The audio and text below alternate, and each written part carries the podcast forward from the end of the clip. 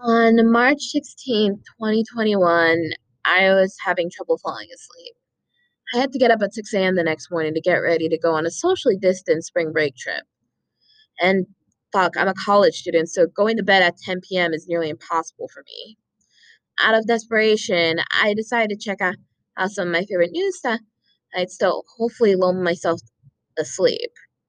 That's when I saw the reports about the Atlanta shootings, where some bottom feeder of a human being shot up three Asian, you know, owned spas, killing eight people, including six Asian women. Soon Park, Soon Cha Kim, Yong Ae Yue, Zhao Ji, Emily Tan, Delaina, Ashley Yaun Gonzalez, Daoyou Feng, Paul Andre Michels, and Hyun Jung Grant. I listed all the victims' names because some of the first bits of information I saw about the case was the name and the picture of the shooter, which made me want to vomit. but I couldn't do that.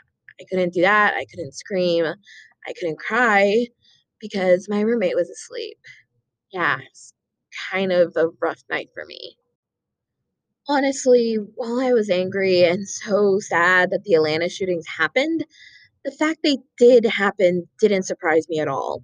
If anything, as horrible as this is, I was almost expecting it.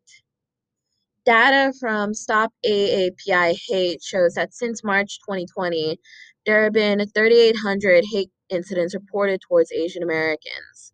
These incidents coming in many forms, such as verbal harassment, physical assaults, and civil rights violations, such as denial of services and around 68% of the reports came from Asian American women.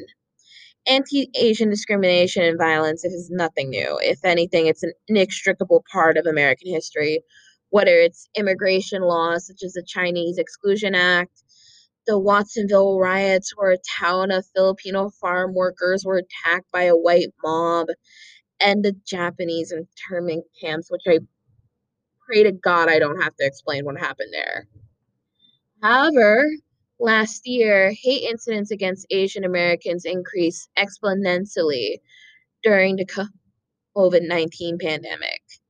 As the first re- official reports about the virus came from Wuhan, China, it quickly became linked to that country.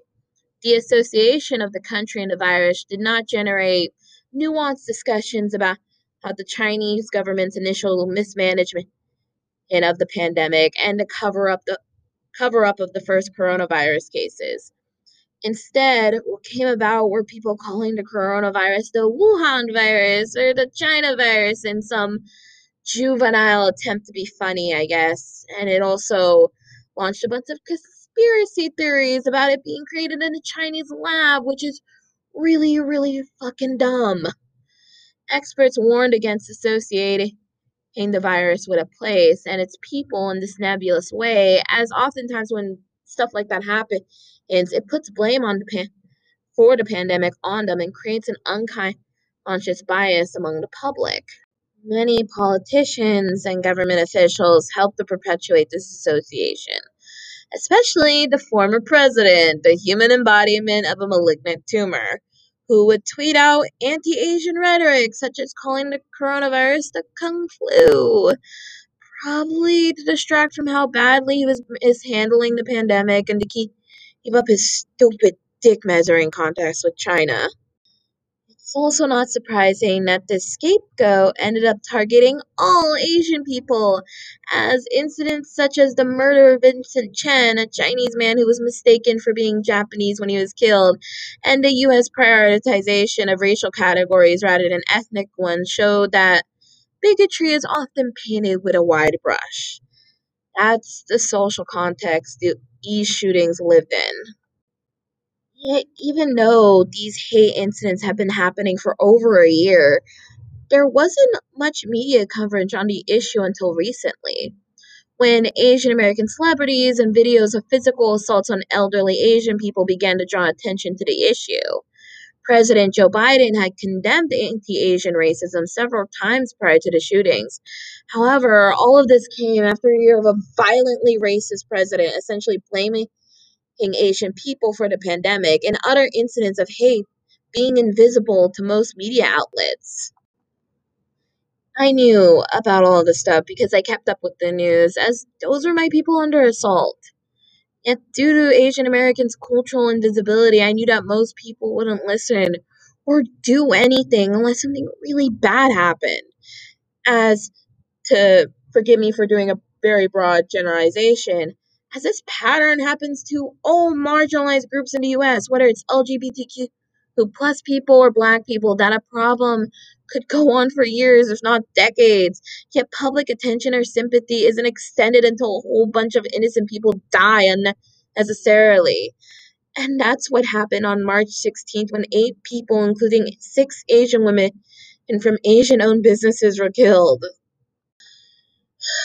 Fuck, I was also not surprised by the fact it was spas and Asian American women who were targets. When the murderer was questioned about why he did it, he claimed it was because he had a sex addiction and wanted to remove the temptation. He claimed he wasn't motivated by race at all. I feel like I shouldn't have to say that's a bullshit response, but considering that the sheriff originally in charge before he got booted from the case once people found out he promoted anti-Asian t-shirts on his Facebook page, said that the murderer had a really bad day, I guess I have to. Episode 2 and 3 of this podcast go more in depth on what I'm about to summarize, but discrimination towards Asian American women is not grounded in only racism or sexism, but both of them. Not in the sense that you're adding up oppressions like a math equation, but that they happen at the same time to create their own form of oppression. To look at it this way is often referred to as intersectionality. Intersectionality is a theoretical framework that investigates how intersecting power relations influence social relations across diverse societies as well as individual experiences in everyday life. As an analytic tool, intersectionality views categories of race, gender, class, sexuality, nation, ability, ethnicity, and age, among others, as interrelated and mutually shaping one another viewing racism and sexism not as separate things, but almost as working together to create a Frankenstein's monster of oppression is important, and why we shouldn't downplay the fact that this was a hate crime. Even if we don't look at the Atlanta shootings, the history of Asian American women in this country shows how racism and sexism have worked together to oppress Asian American women. Asian women were barred from entering this country, and the way this was justified was that a portrayal of them as prostitutes who carried diseases and would destroy white men. An idea that has been perpetuated throughout our country's history, whether it's through legislation or the culture, or that gave Asian American women a certain perception within in society. This being the sexually exotic, docile body who's mainly there to service white men and whether that be as a prostitute or submissive housewife at the expense of her own humanity.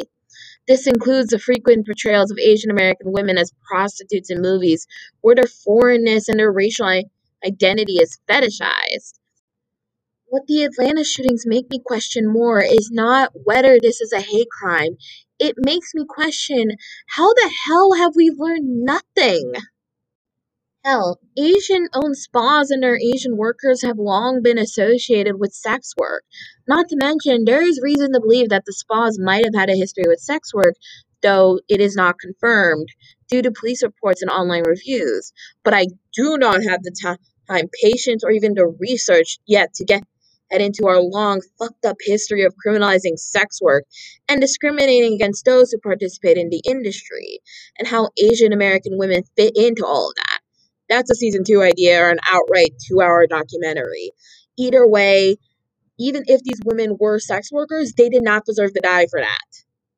So even if the murderer didn't intend for his motivations to be based in race, the fact that he passed every strip club in Atlanta and chose Asian owned spas to me demonstrates an unconscious bias that at least in part is informed by race. I'm honestly just really tired I'm tired of Asian American oppression being ignored and tired of seeing people who could easily be members of my family suffer. I'm tired of knowing that I am unwanted in this country, yet my experience might be discounted due to the model minority myth, another season two idea, portraying me and my people as somehow being above it, even though we are clearly not. Yet, even if I was an Asian, I just don't want people to suffer or just because of who they are. Being Asian and being part of the dozens of different ethnicities and cultures that can fall under that, that category is a wonderful experience. It's something that's made my life fuller. That's why I want to protect these people, not just out of fear or anger, but out of love and pride of being who I am. Part of the injustice of white supremacy or patriarchy is that it forces hate on what should be feelings of joy. That ability to see your differences as a source of strength and to love them unconditionally is the one thing I truly crave, not just for myself, but for other people as well. God, I don't want to end this on a total downer. If you get anything out of this, whoever's listening, I am uplifted by the fact that the public, government officials, and the media are calling the Atlanta shootings what they are a hate crime. Not to mention, people are now going out of their way to educate themselves on the long, invisible history of Asian American oppression within the U.S.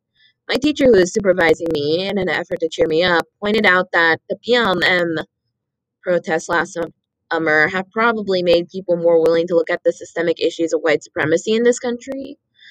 I really hope they are right because I might just go insane if nothing changes.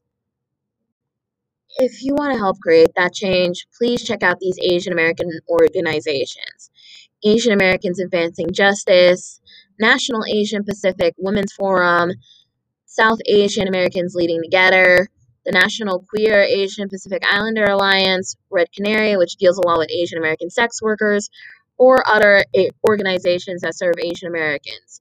It's pretty much as easy as typing in Asian American nonprofits in Google. These nonprofits do great work, and you can either do volunteer or stuff with them or donate money. Anything helps. I've donated to some of the above organizations, and I'm trying to do my part, whether it's through my own academic research I do on Asian Americans or this podcast, educating the public, or as we east as much people I can reach.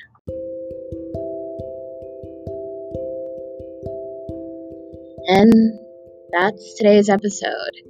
Sorry, that's all I got. This was very unplanned. This was supposed to be an episode about economic justice, which will be the next episode now. And yeah, I hope you've listened to my argument and at least on some level agree with me because it's important that this tragedy is contextualized properly and that hopefully one day the victims will receive justice and real change can happen. So, my name is Kimmy Montano, and this was Asian American Feminist in Training.